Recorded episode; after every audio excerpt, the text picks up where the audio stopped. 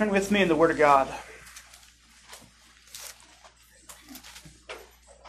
Psalm 48 just so happens as I was looking at Psalm 46 last time, I couldn't help but glance over and notice this psalm, and I remembered I've never expounded it before, so I thought it would be a great time to look at one of the most precious psalms, uh, which speaks of the joy of the church. Psalm 48.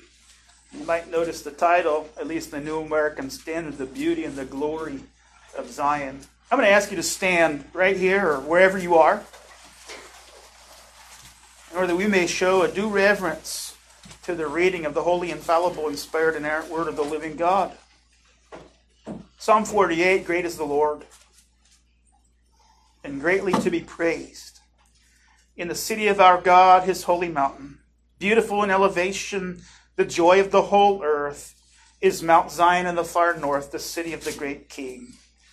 God in her palaces has made himself known as a stronghold. For lo, the kings assembled themselves. They passed by together. They saw it, then they were amazed. They were terrified. They fled in alarm. Panic seized them there. Anguish as of a woman in childbirth.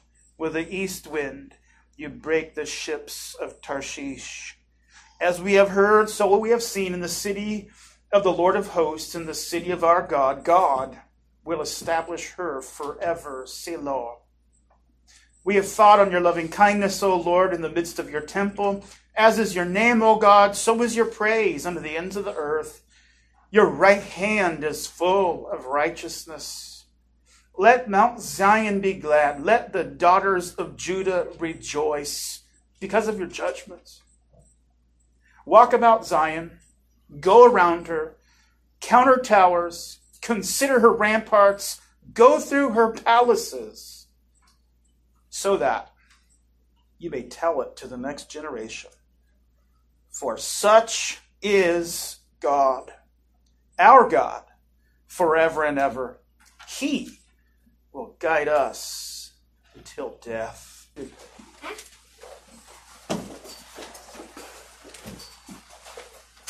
For the reading of the Word of God in Psalm 48, I snuck in a little something there to get our thoughts already tracking with something that's kind of a challenge in Psalm 48. It's not a bad challenge, it's in fact a good challenge, but it is a challenge in expounding and accurately interpreting Psalm 48 is decide upon what is its main focus? Is it Zion or is it God? It's not hard for us to grasp hold of the struggle here because it's fairly evident, even on a, just a surface reading of this particular text, you'll notice this steady alternation between talking about Zion and talking about God. And so sometimes the headings, which are not inspired by any way, I mean the headings, not the titles that are a part of the psalm, but the headings sometimes can get it wrong. And here, I want you to notice, at least in the New American Standard, it makes the title or the heading of the song the beauty and the glory of Zion as if the song was about Zion. Now, there's no doubt that this song is about Zion. It surely is. But the substance that makes Zion glorious is not Zion, but Zion's God. And one way we're able to decide what is the main point of this psalm, is it about Zion or is it about God, is taking note of its structure taking note of the linear unfolding of this psalm. So I can sketch it out fairly quickly here. The very opening of it, yes, it does have a focus on Zion. Then it pivots and looks towards this confederacy of rebel kings whom the Lord squashes with the breath of his mouth. And the next thing you know, the people of God are standing in the temple inside of Zion, reflecting on God's glories. And then from there, the psalm draws everything to sort of head, and it says, Stop and think, look around you, walk about her, note her towers and ramparts, think upon what's being said here. And then it brings the psalm to a powerful and impactful punctuation like conclusion in verse 14. For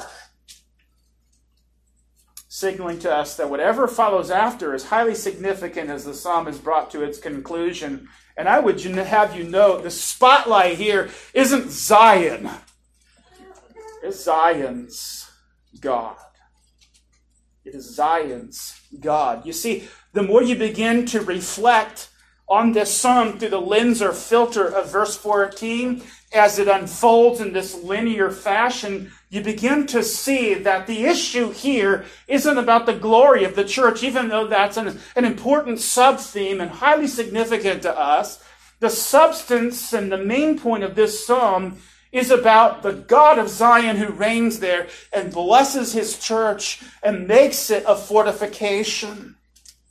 And so, one way we can conceptualize of, of the movement in the psalm and think about this psalm as we work our way into its powerful conclusion is to see that it's something like a virtual tour. It's something like a virtual tour of the city. You see, in these opening verses, which extol the glories of Zion uh, so powerfully, it's as if Zion is being presented to the mind's eye. It's not as if the, the worshiper is standing right there, it's beholding it from afar. And then in the very next section, as you come into verses 4 through 8, you see another reframing of this virtual tour and its perspective. And this time, it's a different group of people who are. Um, who are engaged in the virtual tour. It's the rebel kings of the earth who, from a distance and not with the eye of faith, are looking upon Zion and they are overwhelmed with its glory to the point it makes them fear. And then, as the virtual tour unfolds in verses 9 through 11, it's now as if in victory formation and parade, the people of God are now standing inside the city streets and the temple of Zion. And now they reflect upon how, in the very tapestry, how in the very stones, how in the very structures and formations of the city, a story is told. And that story is about God. The city is a mirror which reflects the glory of God. And then from there, the psalmist calls upon the people of God now outside of the city at a vantage point to look down upon it, to walk around that vantage point, and to take it all in so that they can proclaim the great message of it all. That message, again, is found in verse 14 4. You see, the very grammatical structure of the text tells us that those verbs in verses 12 and 13 walk, go, count, consider, tell they all find their basis in what? God and who He is for the church. Calvin has a brilliant insight here as he says, that faith's property is to set before it a distinct knowledge of God so it won't waver. Faith's property is to set before it a distinct knowledge of God so it won't waver. That, people of God, encapsulates the theme of Psalm 48. Not the glory of Zion, but the glory of the God of Zion. And he is set forth for the church so that we see the benefit of the glory of God to us. That's what we want to think about as we work our way through now. Psalm 48. We're going to look at it in two parts the greatness of God on display and the greatness of God for his church. And that is not so much a second point, but really our point of application. But to really uh, unload all of the theological message of that psalm off uh, at the second point. We have to have everything before us here that comes in these first 13 verses. And what you have here really are a series of displays. A series of displays of the greatness of God. Now, we don't have time this many people of God to go through all of them. We just don't. And so, what I'm going to do is spend enough time on each of them so that we grasp the point to see how these all fit into. Each is sort of like a piece of the puzzle which frames a, a, a glorious picture and presents to us this distinct knowledge of God so that faith doesn't waver. And we see, first of all, then, the greatness of God displayed in Zion. We can't go through every part here, but we should begin where the psalm begins, at least in verse 48, where it says, Great is the Lord.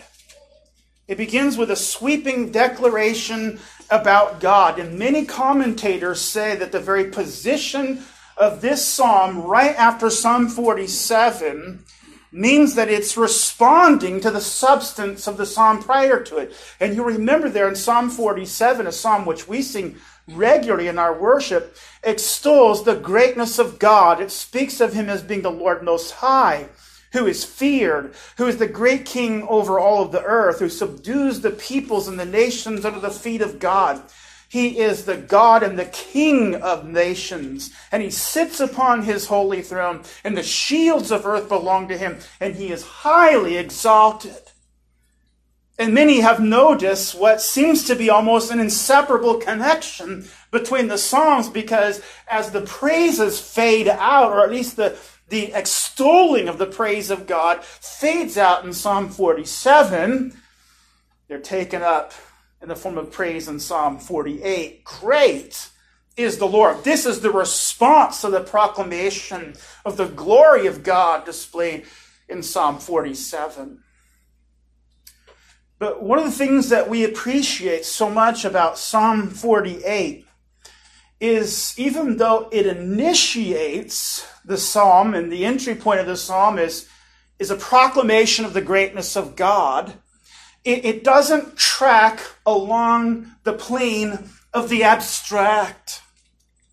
It, it's not as if we're sitting in a philosophy class and speculating about the greatness of God in the abstract. Instead, what Psalm 48 does is it leads us to appreciate the greatness of God in the concrete.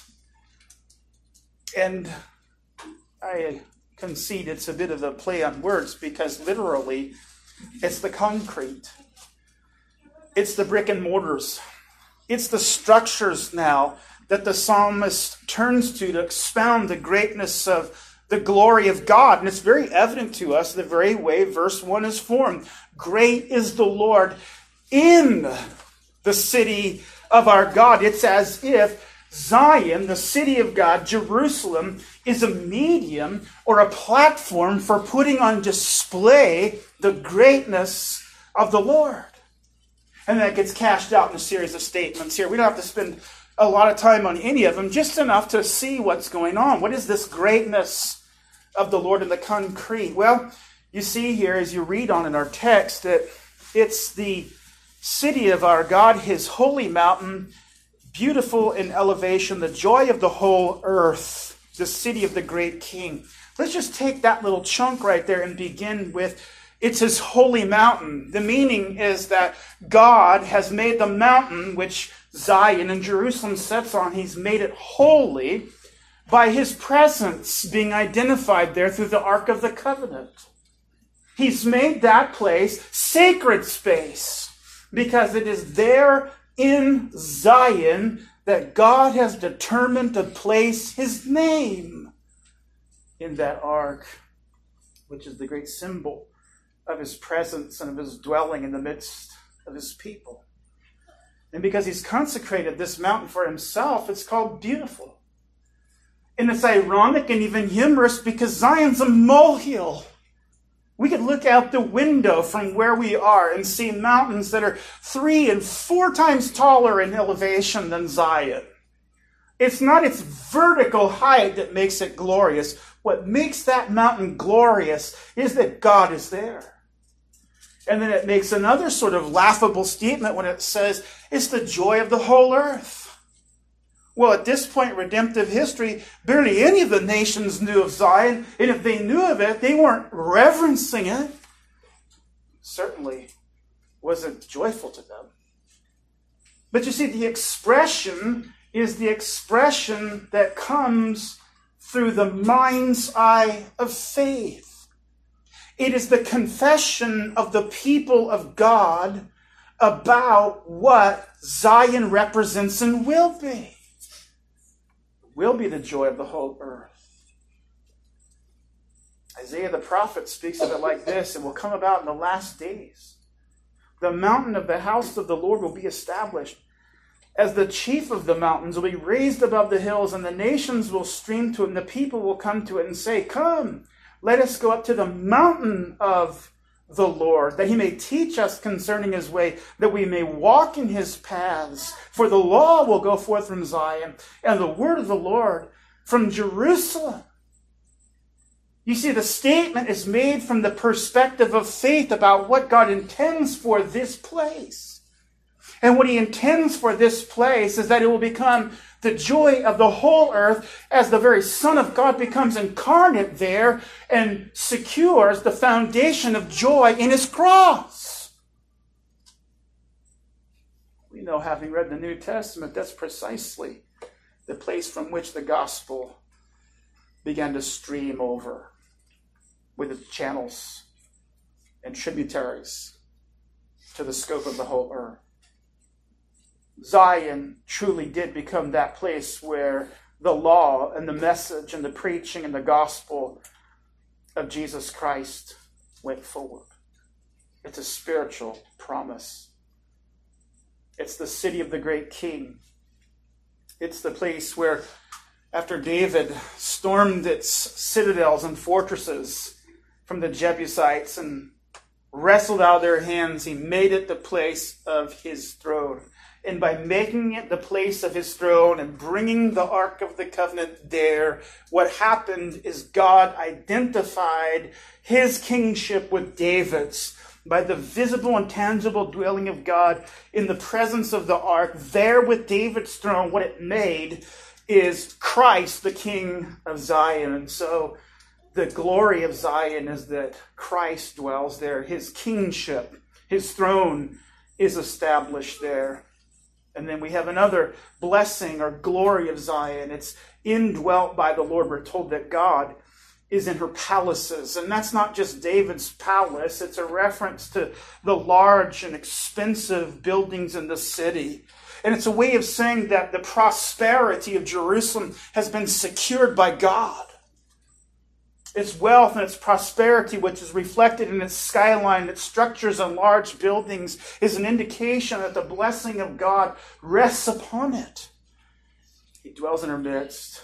And here's the punchline of it all at the end in verse 3 He's made himself known, a stronghold.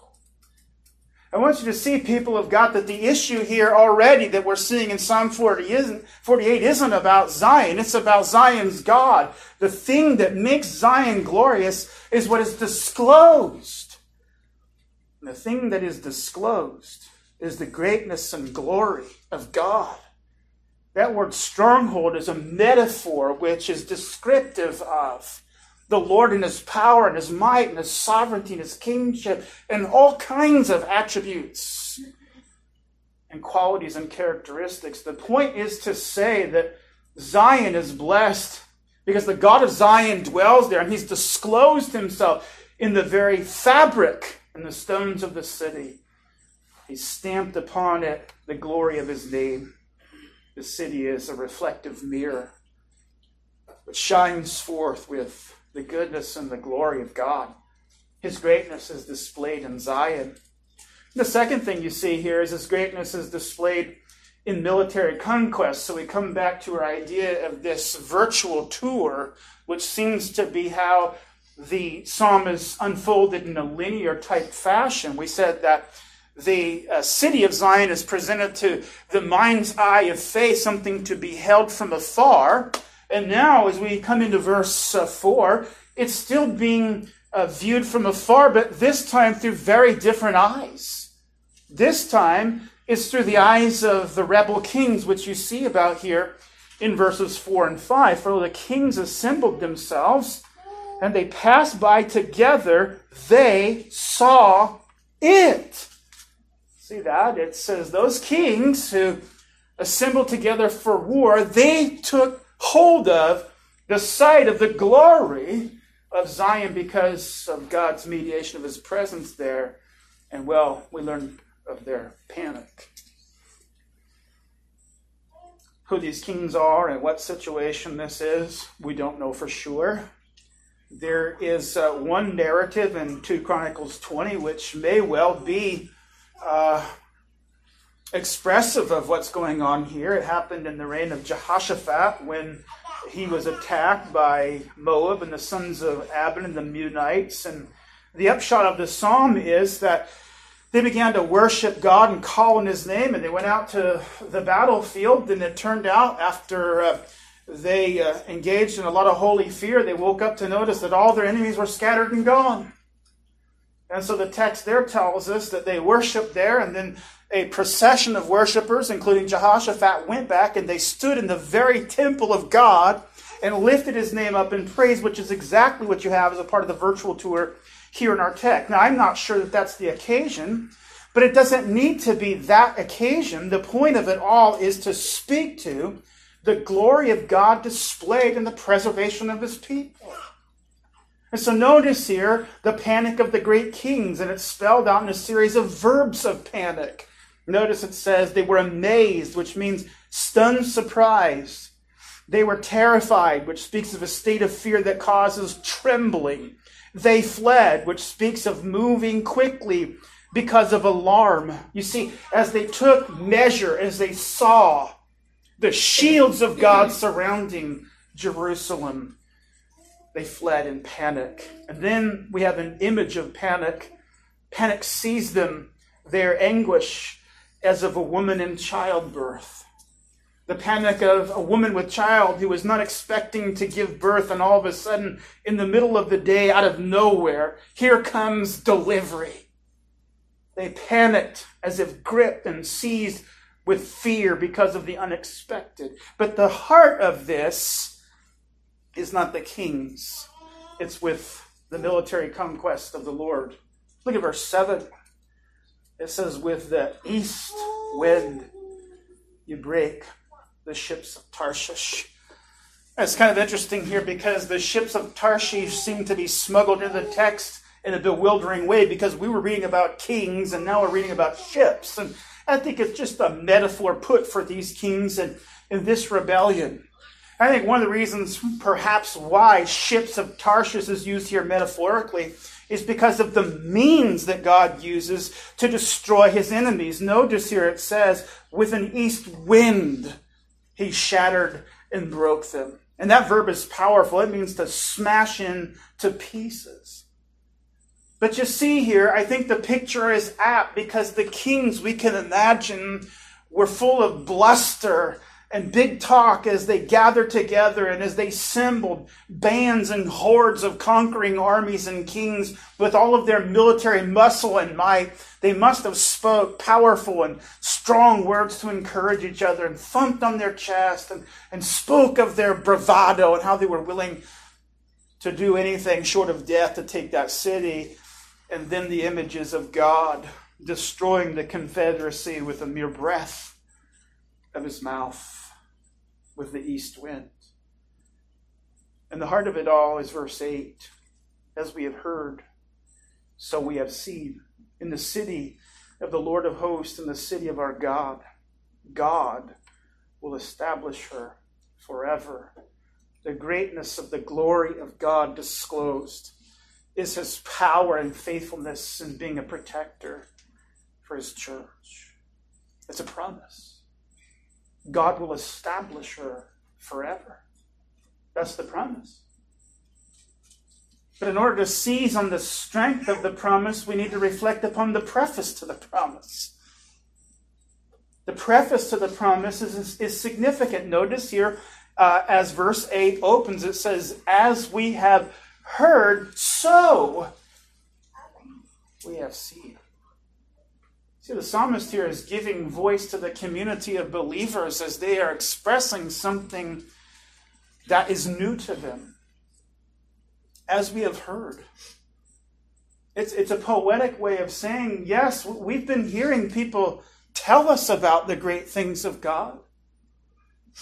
We heard our, our fathers tell us about wonderful deliverances. We, have heard our grandfathers and our, and our great grandfathers. We've been told that the traditions and the stories that they are telling have been passed down from one generation to the next. But it's all been talk. We've heard it. But you see here what the psalmist does by moving from as to so. Is testifying to the new conviction of the church.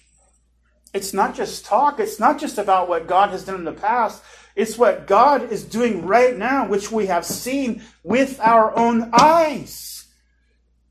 It's the experience of deliverance and the divine smashing of the ships of Tarshish with the mere breath of his mouth that renews and invigorates the faith of the people of God. And one of the things that the people of God learned as a result of what they have seen and not just of what they heard is that God doesn't change. See, that's the underlying premise, that's the underlying principle that's involved. That's the theological issue at stake. It can happen that the people of God get bored listening to the same old stories. Well, they've heard about the reformers. They've heard about the Calvins and the Luthers and the Knoxes and the Zwinglies and all the great heroes of the faith who did tremendous exploits that felt like they were all walking on water. And we've seen nothing since then but a church decimated with division, strife, false doctrine. You see, uh, some hand, it's something that we're familiar with. Oh, we've heard about it, but what have we seen?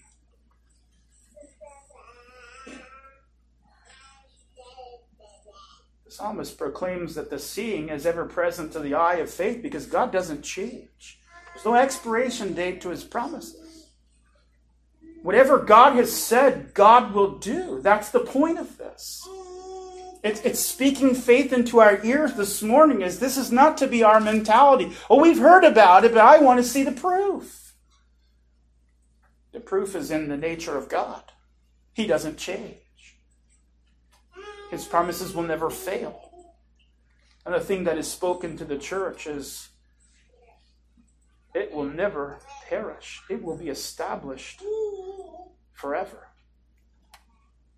Nothing will ever steamroll the church and stomp it into the dust. People have tried. The kings tried of old under the Caesars.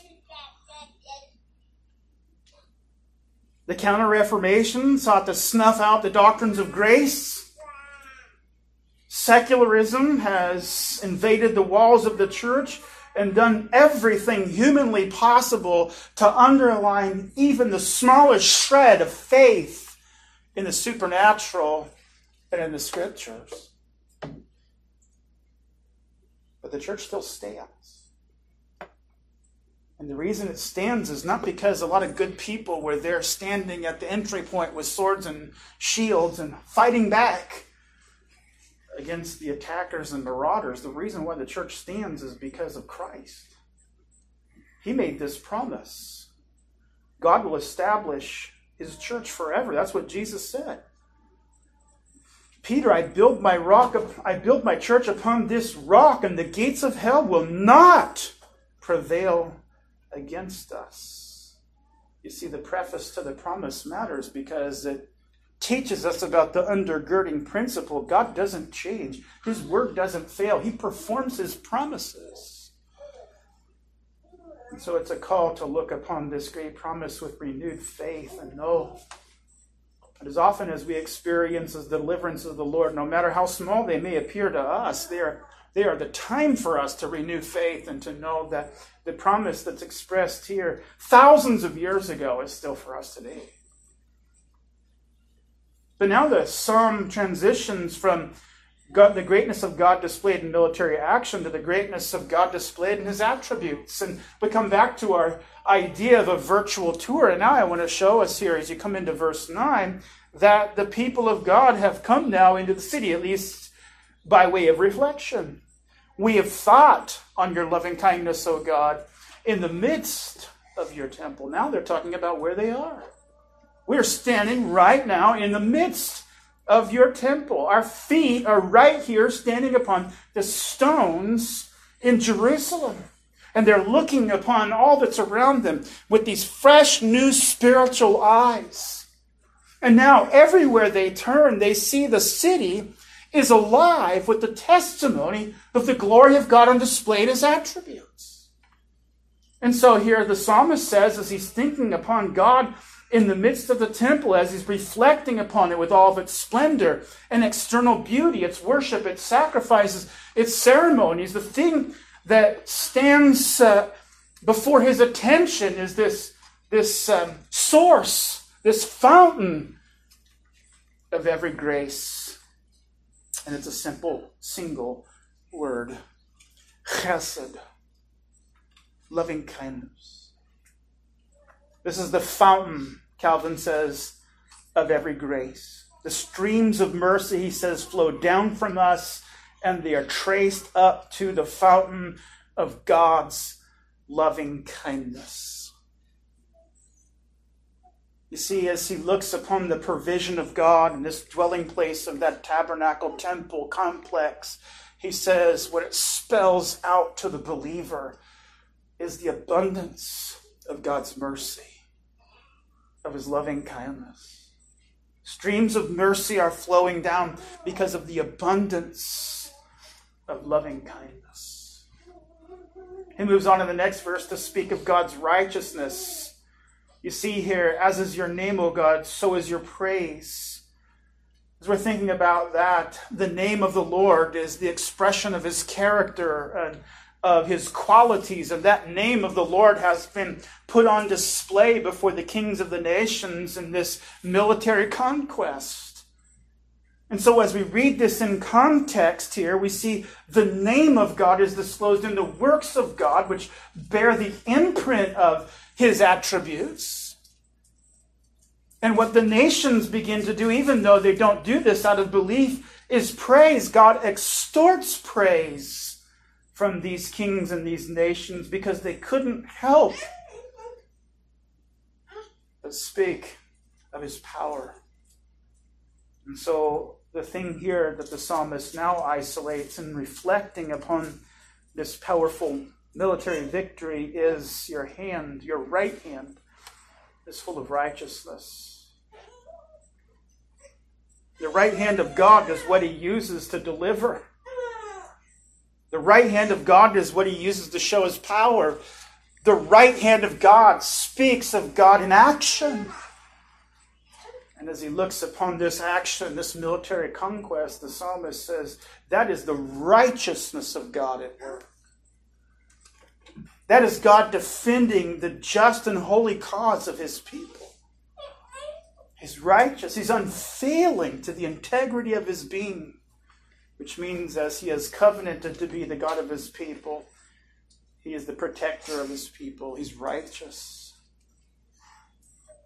Verse 11, we have judgments. Let Mount Zion be glad. Let the daughters, the daughters of Judah rejoice because of your judgments. You see, the rejoicing of Zion here is probably the priests and the Levites ministering and worshiping at the temple with sacrifice and song and choir and harp and lyre. The daughters of Judah could either be the towns of Judah, the smaller towns, or it could literally be the, the women of Judah as they receive back alive their husbands and sons and family members who'd gone out to the battle. And the rejoicing now because of the work of the Lord, which is described here as the judgment. And once again, read in the context, the judgment must be the action of God. The word here means literally to execute wrath a sentence. That's what he's done as he struck down the confederacy of rebel kings. In so doing, he disclosed who he is. He disclosed his glory. He disclosed that he's that stronghold which inhabits the palaces of Jerusalem. And so the very city itself now becomes a medium for the contemplation of the God who inhabits it. He's a God of loving kindness. He is a God of righteousness. He is a God of judgments. He is a God who prevails. That brings us now to verse 12, where the psalm really engages us in what's going on because now the virtual tour takes the worshiper outside of the city to behold the complex of it all once again. And it calls all of us to action. Walk about Zion, go around her, count her towers, walk through her palaces. It's a command, it's in the plural, it's for the people of God, it's for you.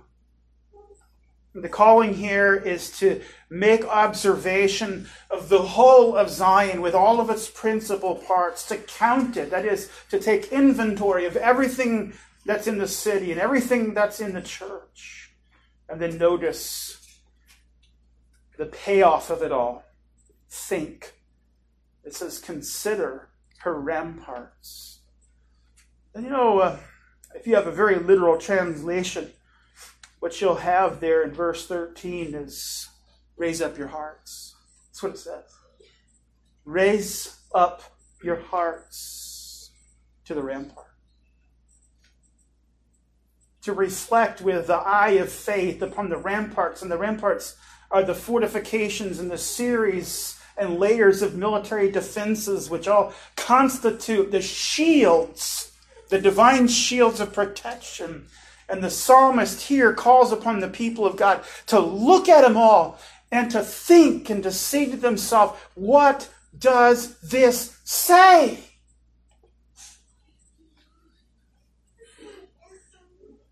And the reason they're to do that is so that they can fashion an intergenerational message. Hope you all have a so that. The last of verse 13 there. If you don't, my translation has that, but it's the same thing. It's so that. What was the reason for this call to the people of God to gather on the slopes and examine the sea from afar off and to take note of its principal parts and its fortifications and its structures and all that's there. What was the purpose of it? Why were they to count? Why were they to think? Why were they to draw a lesson? It's so that you may tell the next generation. The victory was not just to be rejoiced in by the people who observed it the victory was to be rejoiced in from one generation to the next because it said something to the people of God in every generation, all the way down to today.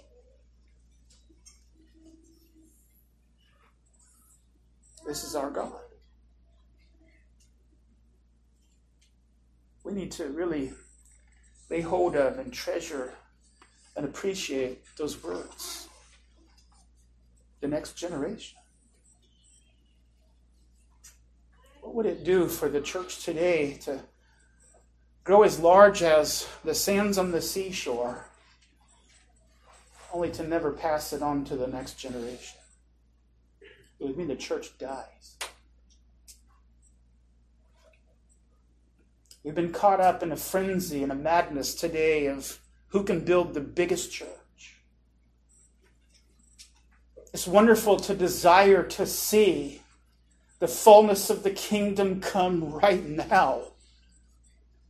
But the people of God are not entitled to simply look at today. They are to always operate on two horizons today and tomorrow.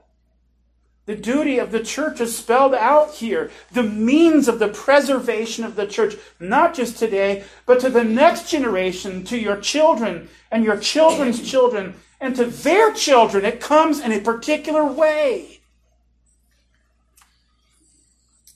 Comes as we mm-hmm. walk about Zion, as we go around her, as we count her towers, as we consider her ramparts, as we go through her palaces, as we think upon what it all means in view of the story of God's protection and preservation of his church.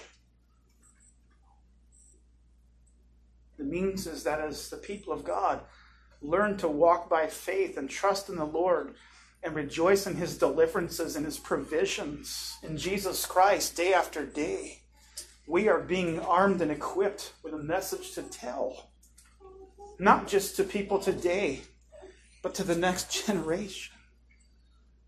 It reminds me so much of those words of the Lord as he spoke about Abraham and why he would disclose this thing which he was about to do. He says, I'm going to do it because I have chosen him so that he will command his household in order that I may bring upon him everything that I have promised. The promise is that the nations will be discipled to Christ. But that promise isn't apart from the means. The promise isn't apart from parents taking up the duty to catechize and to teach their children.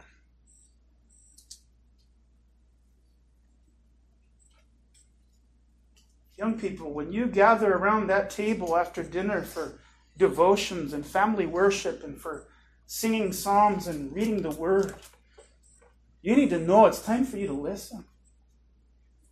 You need to know this is a blessing to you that you are being raised in a house that fears the Lord. And that God is already reaching for your heart today. He's showing you His love and His mercy and His kindness right now. Because you're being told about God and the love of God and the grace of Jesus Christ and the wonder of His mercy. I know when I used to sit in church as a young boy, I confess I picked a lot of wax out of my ears, as disgusting as that sounds. But I learned something that Reformed worship is serious, it's solemn. And when God speaks, He speaks with authority, He speaks in truth, He speaks in love. He speaks with an aim, which is to draw souls to Himself, to lift up Christ, so those who hear will come to know what mercy means. This is what our young people are learning. This is what you parents are passing on by making sure they're in church and not children's church. Great lessons because the next generation must be told. That's what the psalmist says. As we experience the daily grace and deliverances of God, we are being equipped, just as the psalmist speaks of here, with a message to fashion and tell to the next generation. Don't despise catechism. Well, we come to the point of application here, which is really our second point, and we're positioned at a great place because as we have taken this virtual tour, we are ready now to lay hold of the powerful, punctuating application. And again, people of God were positioned to see not just the greatness of God's glory on display, but the greatness of God for you and for His church. And the entry point into laying hold of that is that first tiny little word in verse 14 for. I've already told you this. It signals that what follows forms the basis for why the people of God were commanded to walk about Zion and to go around her and to count her towers and to consider her ramparts and to go through her palaces and to tell it to the next generation. Why? What is the lesson to be learned? What do we draw from all of that? What is the basis for this duty? It's bound up in what comes next. In another tiny little word this. Not that, not another, not something else, but this God. And in reading Psalm 48, no one has a loss to, to understand what the God is who is referred to here under this God.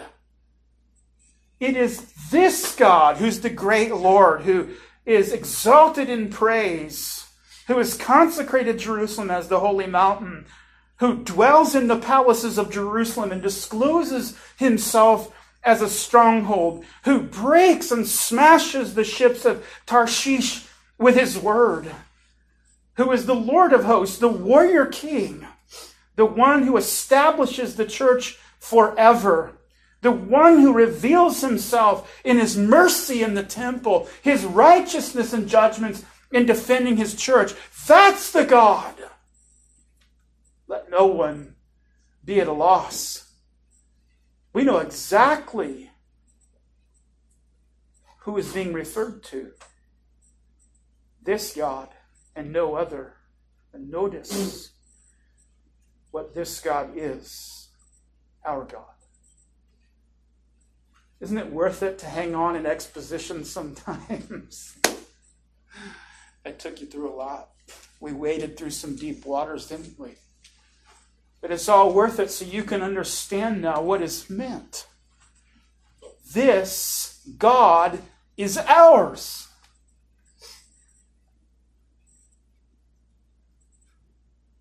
I wonder if we can even begin to wrap our minds around we're not spiritual orphans. We're not rugged individualists. We're the children of God by grace through the Lord Jesus Christ. He is the one who's made us. He is the one who sent his Son to become incarnate to redeem us, to win our salvation on a cross, who has regenerated us, who has called us, who has cast faith in our hearts, who has justified us, who has adopted us, who sent forth his Spirit into our hearts. This God is ours, and we're not alone. Our world, with all of its bluster and phony confidence, is full of lies and vanity. We are a culture awash in nameless faceless individuals who seek after belonging and they can't find it. They seek identities in political ideologies, social groupings, materiality, jobs, titles, groups. We're great at making sure everybody belongs to some group. Why? Because of the vanity and the emptiness of our world. But that's not you this morning. You're not in search of an identity or a belonging. You have it. This God is yours in Christ. Psalm 48 speaks of the glory of Zion, but it makes the glory of Zion about something other than Zion. It makes it about the glory of God who's in Zion, and that God, with all of his glory, has made you his. And the next thing that the psalmist says about this God and what he is for his church is he's our guide until death. He's our guide until death. He's a powerful guy. He is the great Lord, referred to in verse 1, the one who smashes armies and ships with his breath of his mouth. He's a protective guide. He is the Lord of hosts, the great warrior king who is there to guide us through the battlefields of life and spiritual struggles and to protect us from all the slings and spiritual arrows of the kingdom of darkness. And he's perpetual. It's until death. What is the world around us? What more than anything this morning? I think it's what's on their face in the form of a mask safety. This psalm says, Your safety is in the Lord. He is your guide unto death. Oh, it's wonderful to look upon Zion's glories. We love the church. It's beautiful in elevation. It is the joy of the earth. But what's even greater is the God of Zion, the great Lord, and what He is for us. Come back to that great comment of Calvin. Faith sets before it a distinct knowledge of God so that it won't waver. The psalmist has set before you this morning a distinct knowledge of God so that your faith won't waver. Did you come in here this morning wavering? It's okay if you did. I won't judge you. My faith goes up and down every single day. There's lots of wavering. So if you're weak like me, join with me. Lay out this picture before you of distinct knowledge of God. Great, exalted in praises.